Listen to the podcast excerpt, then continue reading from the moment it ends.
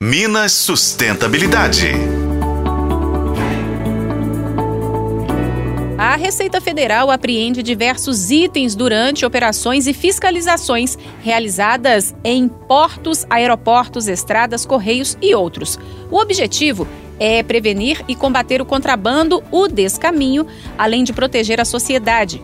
Os policiais recolhem drogas, cigarros, bebidas, eletrônicos e até veículos.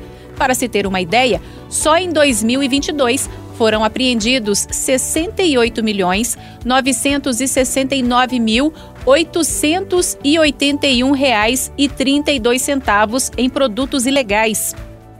Mas qual é o destino de tantas mercadorias? Será que elas são simplesmente inutilizadas e descartadas no lixo, gerando resíduos que podem levar anos para se decompor? Quem explica o que é feito com as apreensões é a superintendente adjunta da Receita Federal em Minas Gerais, Joyce Frade Machado.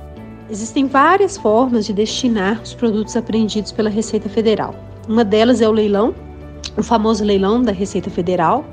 Uma outra é a doação para instituições de interesse público. Então, por exemplo, no dia 8 de março desse ano, nós doamos para aproximadamente 100 instituições, é, quase 5 milhões em mercadorias, para é, essas instituições utilizarem essas mercadorias para fins sociais, dentro aí das suas utilizações para fazer bem à sociedade.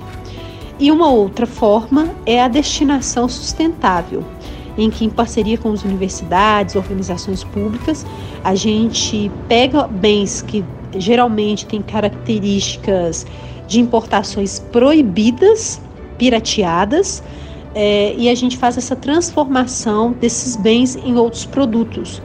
Então, por exemplo, cigarro em adubo, a TV box, é, computadores, bebidas em álcool em gel. Tá? Então, são várias formas esses, essa destinação desses produtos. Conforme a superintendente, as drogas apreendidas são encaminhadas para a Polícia Federal dar a devida destinação a elas. Eu sou Patrícia Sattler e este foi o podcast Minas Sustentabilidade.